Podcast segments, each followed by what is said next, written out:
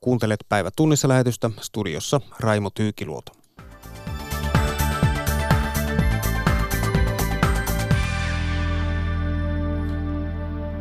Pelikoneilla pelaamisen haittoihin halutaan puuttua entistä hanakammin. Brexit on päivä päivältä lähempänä, miten saarivaltio selviää EU-erosta ja miten Venäjä valmistautuu mahdollisiin sotiin. Tässä aiheita.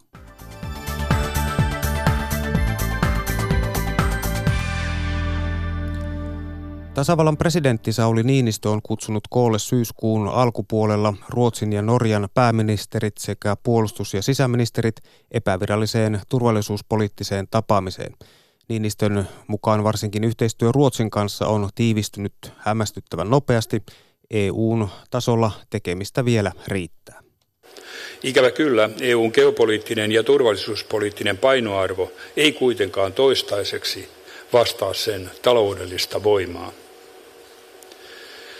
Sanottakoon nyt selvästi, kannatan voimakkaasti EUn yhteisen ulko- ja turvallisuuspolitiikan vahvistamista silläkin uhalla, että se vähentäisi tasavallan presidentin valtaoikeuksia. Näin puhui presidentti Sauli Niinistö Helsingissä järjestettävillä suurlähettiläspäivillä. Asumismenot jatkavat kasvuaan lähivuosina tosin aiempaa hitaampana – Pellervon taloustutkimuksen tekemän selvityksen mukaan menojen nousu on sijainnista ja asumismuodosta riippuen kahden prosentin tuntumassa. Menoja nostavat lämmityksen ja sähkön siirron kallistuminen, kun taas matala korkotaso hillitsee menojen kasvua. Annikka Martikainen. Asuminen ei näyttäisi tulevan yhtään halvemmaksi lähivuosina. Pellervon tutkimuskeskuksen selvityksen mukaan asumismenot kasvavat asuinpaikasta ja asumismuodosta riippuen puolesta toista prosentista kahteen ja puoleen prosenttiin, eli hitaammin kuin edellisvuosina. PTTn ekonomisti Peetu Keskinen. Asumismenojen kasvun hidastumista selittää erityisesti matala korkotaso sekä myös vahva ansiotulokehitys niin työeläkkeissä kuin ihan ansiopuolella sitten.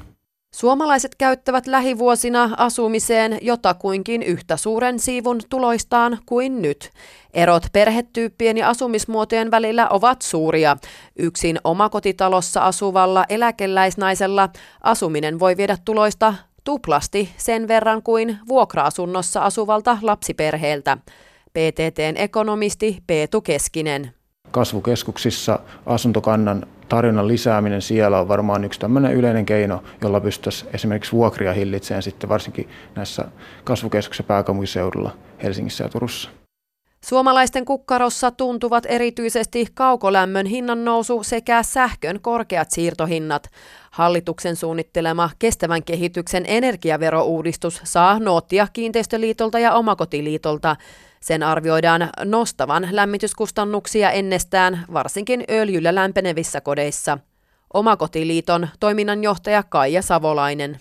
Me tarvitaan muuttaa fossiilista lämmitystä, öljylämmitteisiä kohteita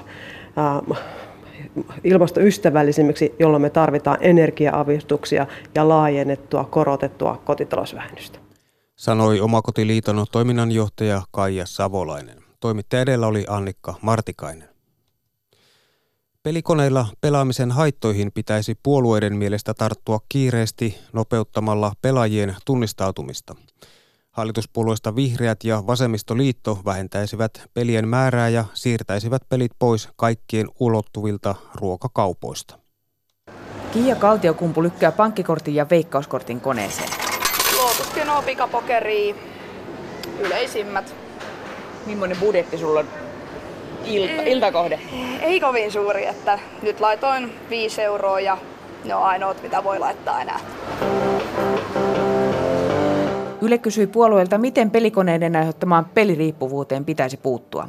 Vastaus kuuluu tunnistautumisella, jonka pitäisi tulla voimaan mahdollisimman nopeasti jo ennen sovittua vuotta 2022.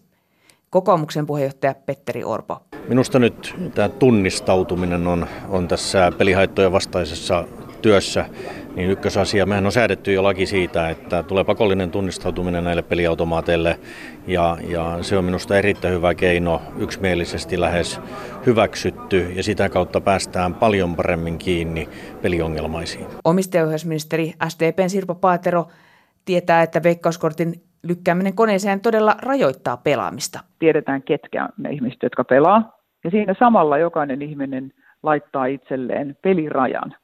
Kuinka paljon päivässä, vuorokaudessa voi käyttää rahaa ja kuinka paljon kuukaudessa voi laittaa rahaa. Veikkaus on laskenut, että tunnistautuminen vähentää pelaamista 150 miljoonalla eurolla. Myös Paateron mielestä sitä voisi silti aikaistaa. Mä uskon, että se voisi olla mahdollista. Ja sitten tähän liittyen, niin kun tapaan tässä veikkauksen, niin kysyn heiltä, että miten se on teknisesti mahdollista. Ja toisaalta siihen samaan kysymykseen kyllä sit liittyy se, että, että kuinka paljon he arvioi sitten tähän tuottoon liittyen tämän vaikuttavan. Puolueista vihreät, vasemmistoliitto, kristillisdemokraatit ja liike nyt veisivät automaatit kauppakeskuksista ja vähentäisivät niiden määrää. Sisäministeri Maria Ohisalo henkilökohtainen mielipiteeni on se edelleen, kuten olen sanonut, että peliautomaatteja pitäisi siirtää valvottuihin tiloihin ja mielellään niin, että vahvan tunnistautumisen taakse. Veikkauksesta viime viikkoina ryöpynyt keskustelu on saanut hallituksen toimimaan.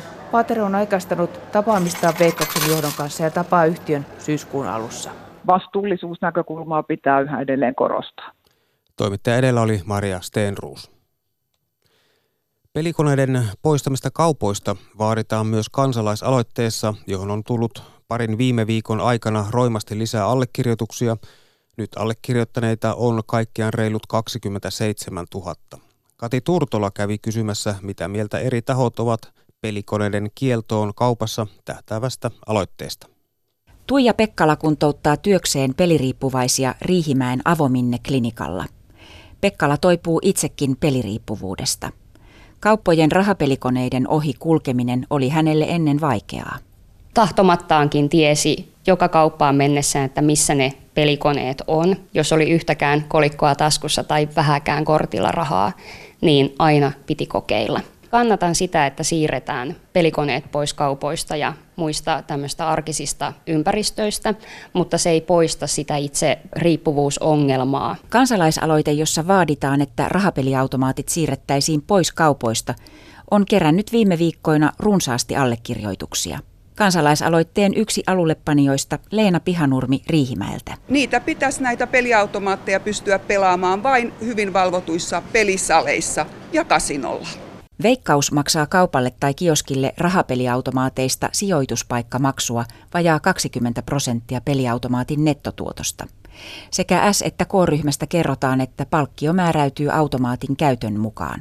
K-ryhmän päivittäistavarakaupan palvelujohtaja Petri Toivonen. Kaupan alalla nähdään, että peliautomaatit on kuitenkin erityisesti lähiöiden ja haja-asutusalueiden pienille lähikaupoille tärkeä tulonlähde ja, ja myöskin asiakkaiden toivomakin palvelu siellä puolella. Veikkauksen hallintoneuvoston puheenjohtaja, kansanedustaja Timo Heinonen muistuttaa, että pelikoneet tuottavat urheilulle, kulttuurille ja sosiaali- sekä terveyspuolelle noin 300 miljoonaa euroa – ja niiden poistamisen myötä veikkauksen antama tuki vähenisi. Aika iso osa siitä hukkuisi ja tätä täytyy myös pohtia tästä tulokulmasta, mutta itse on sitä mieltä, että henkilökohtaiset peliongelmat ja, ja niiden kasvu niin on sellainen, että meillä pitää olla myös valmius siihen, että pelituotot putoavat ja sen takia me tarvitaan toimenpiteitä.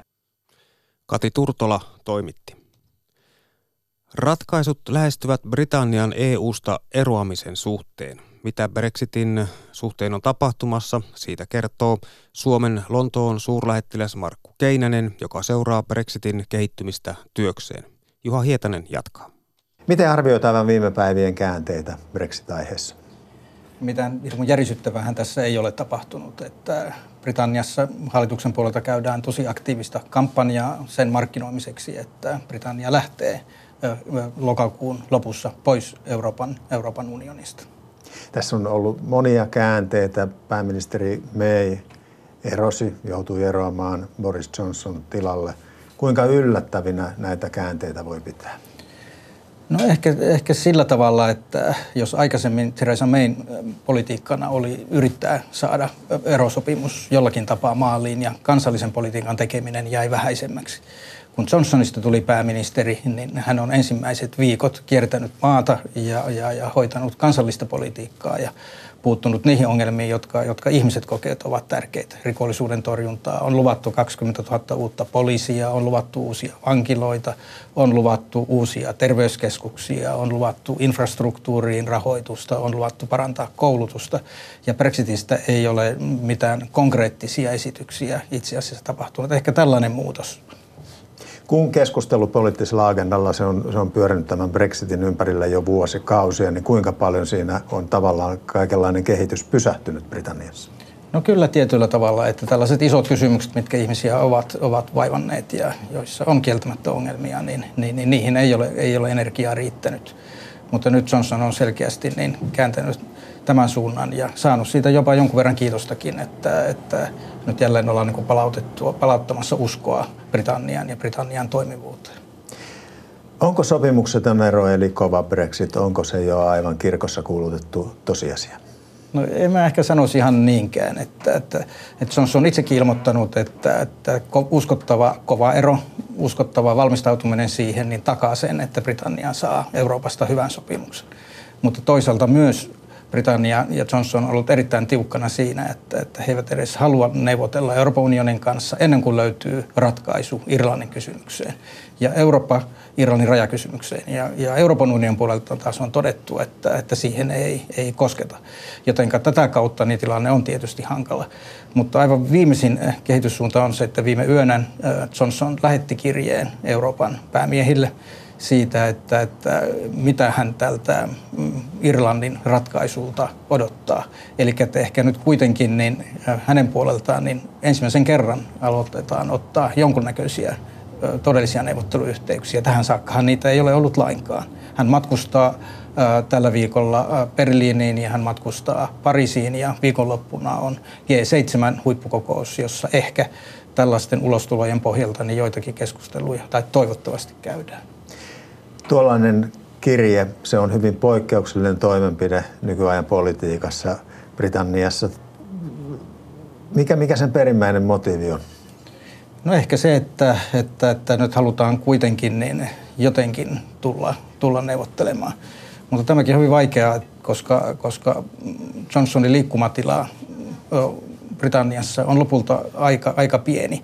Heti tämän kirjeen tultua julki, eh, niin, niin, niin Brexit-puolue twiittasi ja ilmoitti, että, että tässä nähdään, että, että Boris Johnsonin ei voi luottaa ja hän, hän on lipsumassa kovista Brexit-kannoista, vaikka tämä kirja ei todellakaan sitä edes tarkoita. Hmm.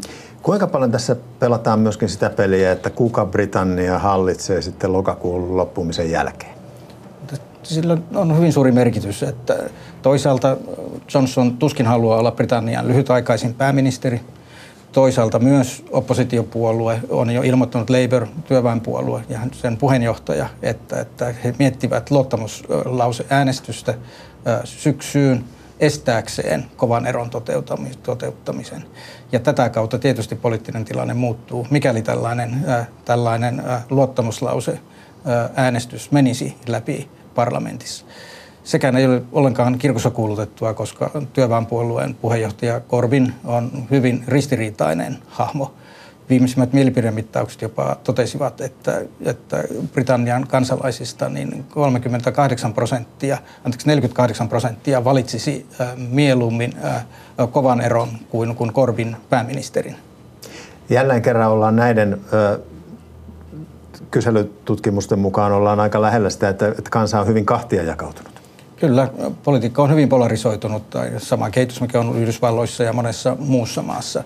Erittäin kahtia jakautunutta. Puolueet ovat kahtia jakautuneita ja kansa on sitä kautta kahtia jakautunut. Että puolueissa ei ole enää sellaista perinteistä maltillista keskustaa kuin ehkä joskus aikaisemmin, mikä vaikeuttaa ratkaisujen löytämistä.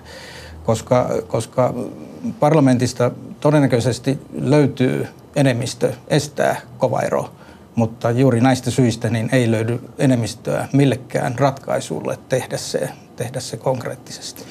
Jos se luottamuslauseäänestys toteutuu, niin mitä siinä ennen kaikkea tullaan mittaamaan? Siinä tullaan äh, sitten mittaamaan sitä, että, että minkälainen äh, kehitys tulee olemaan jatkossa.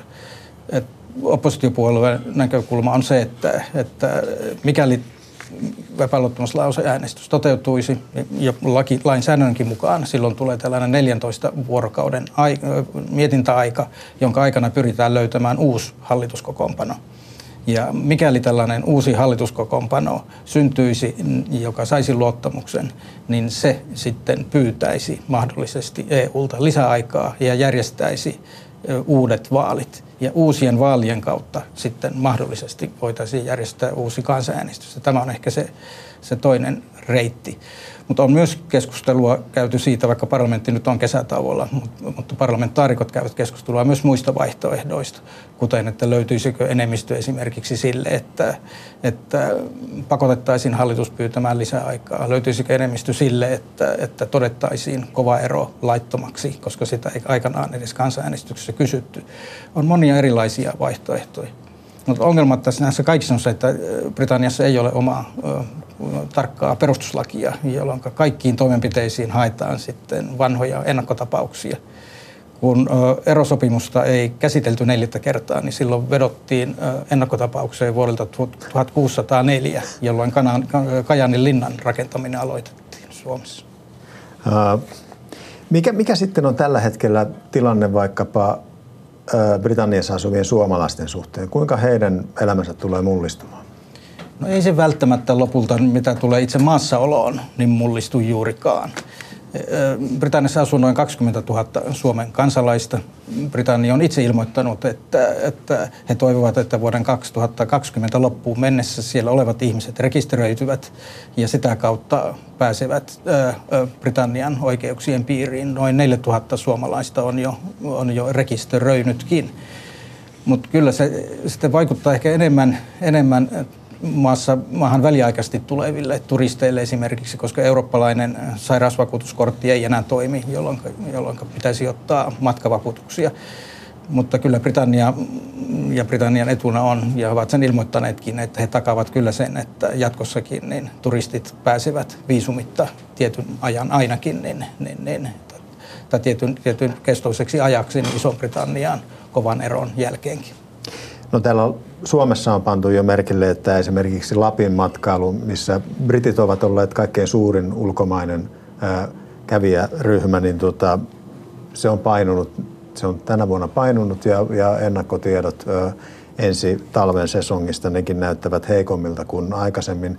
Miten käy ää, Englannin matkailu? Englannista Suomen suuntautuva matkailussa mä luulen, että siinä on taustalla ehkä enemmän tämä epävarmuus, ja, joka vaikuttaa tietysti kuluttajien päätöksiin ja, ja, ja yritysten, yritysten toimintaan ja, ja investointeihin. Mitä tulee taas suomalaisten matkailuun Britanniaan, niin mä luulen, että siihen ei välttämättä isoja muutoksia tule. EUhan on jo ilmoittanut, että kovan eron tilanteessa niin erillisjärjestelyyn yksipuolisestikin niin hoidetaan, että lentoliikenne jatkuu kuten ennenkin. Ja kyllä todennäköisesti punnan kurssi tulee vajoamaan entistä alemmaksi, mikä ei ole sitten turistille ollenkaan huono asia. Niin, se taas sitten suosii matkailua Englantiin. Minkälaiset suomalaisyritykset parhaiten pärjäävät Brexitin jälkeen brittien kanssa kauppakumppaneina? Mä luulen, että parhaiten pärjäävät sellaiset yritykset, jotka ovat tehneet kauppaa Euroopan unionin ulkopuolelle jo aikaisemmin, jolloin he tietävät, miten toimia tullirajojen yli. Eniten hankaluuksia on ehkä niillä yrityksillä, jotka, jotka ovat käyneet vaan sisämarkkinakauppaa, jotka eivät tunne tullimenettelyjä, joiden täytyy sitten perehtyä niihin ja, ja, ja, ja, ja opetella, opetella täyttämään erilaisia kaavakkeita. Lisäksi tietysti osalle tuotteista tulee tulleja ja se vaikuttaa tietenkin sitten ihan kaikkien, kaikkiin tuotekohtaisesti. Aikaan myöten brittien on totta kai sitten neuvoteltava EUn kanssa uudestaan erilaisia sopimuksia ja myös varmaan eri maiden kanssa kahdenvälein. Missä määrin näitä kahdenvälisiä suhteita eri maiden kanssa on jo pedattu? No, väittäisin, että Euroopan unionin sisällä ei hirmu voimakkaasti. Että kyllä Euroopan unionin kanta, tai Euroopan unioni on ollut poikkeuksellisen yhtenäinen Brexitin suhteen. Eli että on edetty siinä järjestyksessä, minkä valtion päämiehet ovat sopineet. Ensin on neuvoteltu erosopimus ja nyt kaikkien toive on, että kuitenkin löytyisi vielä joku ratkaisu, jolla erosopimus menisi läpi Britannian parlamentista, jolloin päästäisiin siirtymäajalle kaksi plus kaksi vuotta, jonka aikana sitten neuvoteltaisiin tämä uusi sopimusjärjestely. Ehkä isoin muutos on se, että Britannia on kovasti painottanut suhteita Yhdysvaltoihin ja Yhdysvaltain kanssa solmittavaa vapakauppasopimusta. Mutta jotta tähän taas päästäisiin, niin Yhdysvaltojen, Ison-Britannian pitäisi, pitäisi olla Euroopan unionin tulliunionin ulkopuolella. Ja mikäli taas ollaan tulliunionin ulkopuolella, niin sitten tulee vaikeuksia Irlannin rajan osalta. Nämä kaikki asiat vähän kietoutuvat toisiinsa. Kertoi Suomen Lontoon suurlähettiläs Markku Keinänen. Juha Hietanen haastatteli. Ja Britannian pääministeri Boris Johnson on esitellyt EUlle oman ehdotuksensa Britannian EU-eron sopimiseksi. Pääministeri Antti Rinteen mukaan EU ei ole aikeissa ryhtyä neuvottelemaan EU-erosopimusta uusiksi. Suomi on tällä hetkellä EUn puheenjohtajamaa. Miten Venäjä valmistautuu tuleviin sotiin ja miten se näkyy nykyään sen sotilaallisessa ajattelussa ja strategiassa? Tätä on tutkinut everstiluutnantti EVP Pentti Forström, joka toimii maanpuolustuskorkeakoulussa erikoistutkijana. Häntä haastattelee Niklas Vankke. Kuinka tehokas muuten toi Venäjän sotakoneisto on tätä nykyään? Jos viimeisten viiden, kuuden vuoden äh, tuloksia lähdetään katsomaan, niin kyllähän siellä muutoksia on äh, oleellisia tapahtunut. Puhutaan sitten Krimin operaatiosta tai Ukrainan konfliktista laajemminkin, tai erityisesti Syyrian operaatiosta, niin, niin kyllähän siinä on selkeä muutos tapahtunut, mitä, mitä aiemmin Venäjän, uuden Venäjän historiassa ei olla nähty. Mm, Vladimir Putin hän lupasi uudistaa armeijan, niin kuinka hyvin hän on pitänyt lupauksensa? Lupauksensa hän varmasti pitää, mutta se, että onko asevoimat uudistunut samalla mitalla, niin se on eri asia. Varmasti on, on tuloksia tullut koskien henkilöstöjärjestelmää, joukkojen rakennetta, yksiköiden kokoonpanoa – harjoitusmekanismeja kokonaisuudessaan, asevarustusta yleensäkin ja yleensä, yleensä sotilaan elämää koskevia uudistuksia asevoimien eri yksiköissä, niin näitä varmasti on paljon tapahtunut. Varmasti on jäänyt ehkä, ehkä eniten sosiaalisella puolella vielä ongelmia ratkomatta, ainakin täysimääräisesti. No, sotilasteknologiahan on todella kallista, niin miten Venäjän rahkeet riittävät? Ne, ne riittää siihen, mihin ne riittää.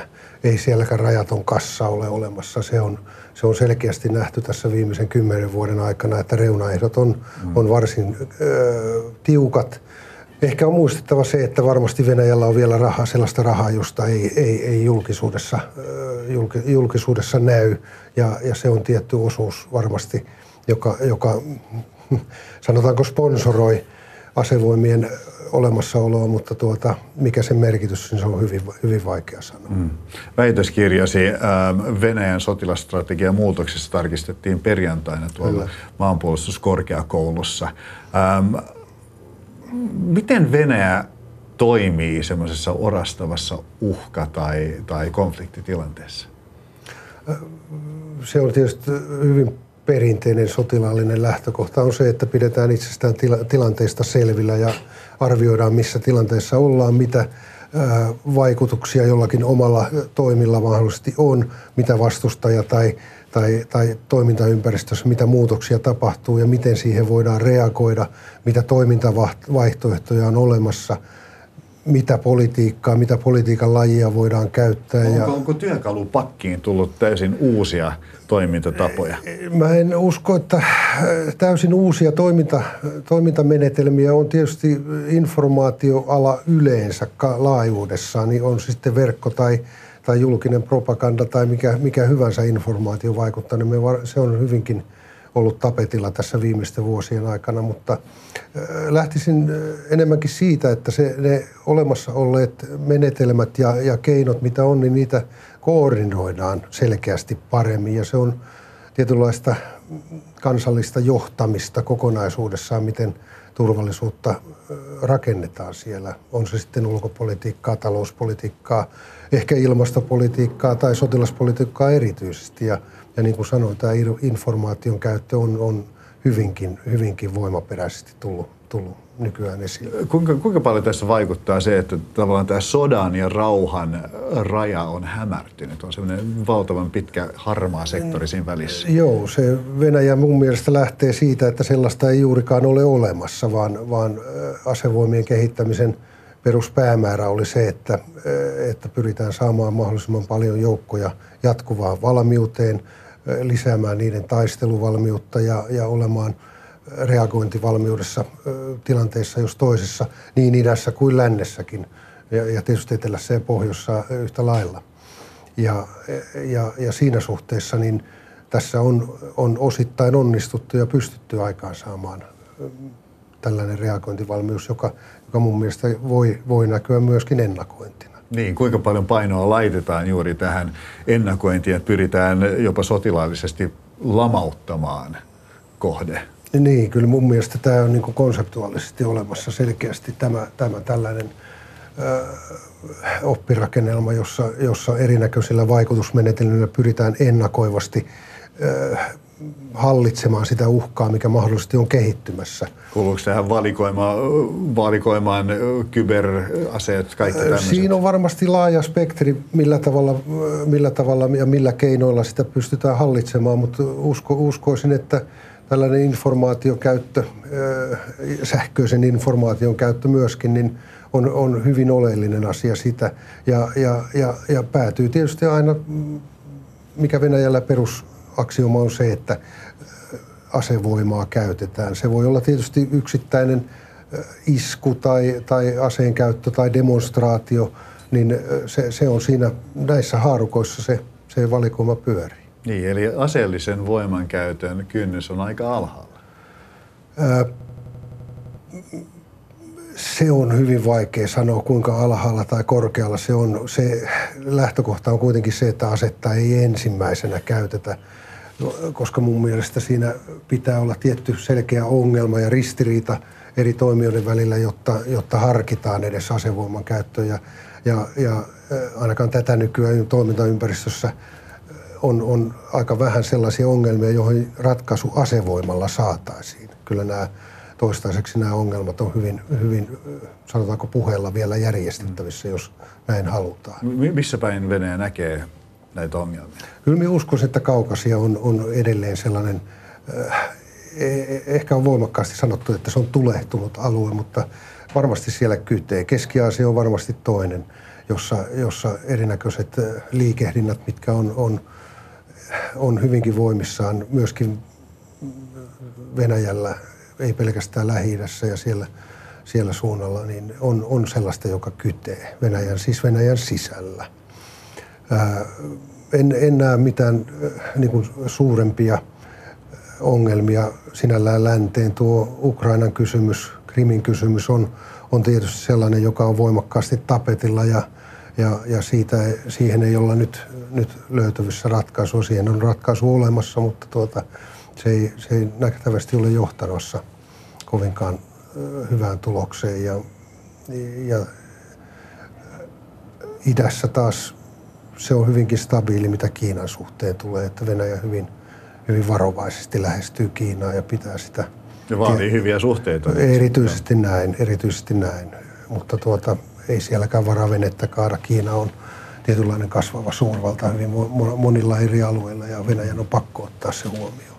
Mm. Kuinka, kuinka paljon tässä Venäjän sotilasajattelussa äh, heijastuu vielä tämä vuosi 1941, kun äh, Natsi-Saksa yllätyshyökkäyksellä? Äh, kyllä se minun mielestä on sellainen peruslähtökohta, fundamentti siellä sotilasajattelussa, että tällaista ei pitäisi enää saada päästä tapahtumaan. Ja ja, ja se tässä jatkuvan valmiuden kehittämisessä asevoimien osalta on, on varmasti ollut hyvinkin vaikuttavana tekijänä. Et, että tuota, ei, ei niin sanotusti housut jalassa mm. yllätetä. No, jos ajatellaan näitä valmiusjoukkoja, niin äh, pitäisi olla nopeasti lähdössä johonkin, niin kuinka nopeasti ne saa joukkoja liikkeelle? Äh, tämähän on tietysti sellainen suhteellinen, suhteellinen käsite, että tuota, kuinka paljon siis Venäjällä on – varusmieskoulutusjärjestelmä olemassa, joka, joka sanelee sen, että ei kaikki Venäjän asevoimien yksiköt ja joukot ole, ole jatkuvassa valmiudessa. Ne on kouluttavia joukkoja.